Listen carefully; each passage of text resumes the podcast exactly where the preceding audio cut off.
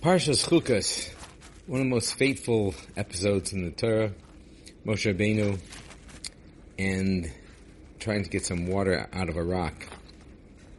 Many, many different ideas of what the real affair was. Um, Hashem told him to bring a stick, so what is he supposed to do with the stick? Uh, but a lot of them, unfortunately, explained that Moshe Rabbeinu's mistake was that he gave them musar by screaming at them, Shimu na hamoirim, and meaning you rebellious people. he was criticizing them. Now, quite often, when we see people doing something wrong, we feel that we have to scream out and cry and say, don't do that, it's terrible, it's horrific, how could you? And maybe we ask that question for sometimes some of us don't understand why would why in the world would you want to do such something so horrific? But quite often, that's not the way that would change somebody else's mind. I was in a Sfarim store today, one of my uh, favorite uh, Sfarim stores, because I go in there and I discuss Torah with the bookseller. His name is Avshalom Klein, and uh, a Chassid, but a wonderful person and he's been work, working on one of my favorite svarim called the Me'or Einayim for about seven years, trying to print it in the most shlemistika fashion.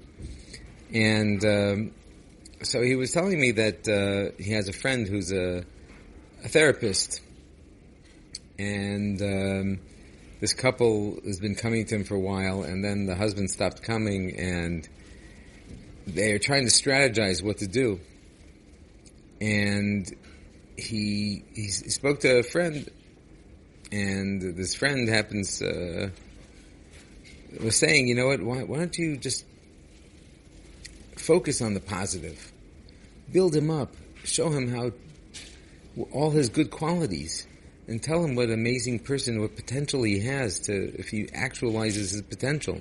Now, quite often, I remember uh, on report cards when I, when I was a youngster, you know, a few years back, and the, all the well-meaning teachers would always say, "He's got such potential, but what a waste." and uh, but it's not just by telling him what potential, but showing him that he's chashuv. By showing him the good things that he does, and he can't deny that he did some nice things, and people appreciate the nice things he did.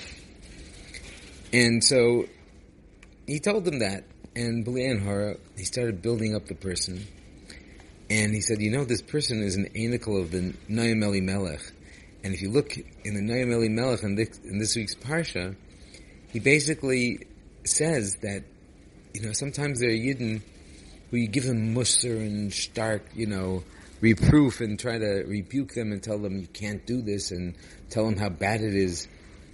But sometimes these people are in such a low self-esteem mode that they can't.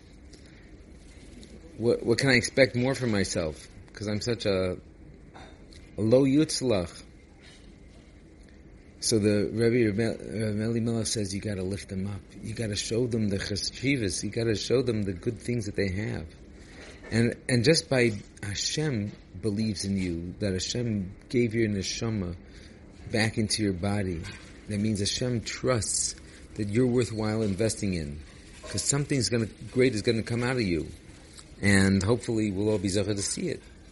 So, that's one of the things that I think is important for us to know, is that, uh, we gotta look at the good things in each other. And, um, I'll, I'll tell you, uh, I'm gonna stop this, because that board is like, gonna start another board that's gonna take this to the next level from none other than the Me'or Einayim.